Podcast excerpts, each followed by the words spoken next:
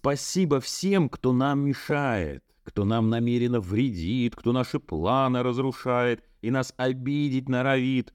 О, если б только эти люди могли понять, какую роль они играют в наших судьбах, нам причиняя эту боль.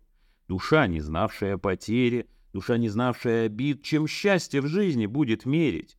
Прощение, радость, с чем сравнит? Но как мудреть и развиваться без этих добрых, злых людей?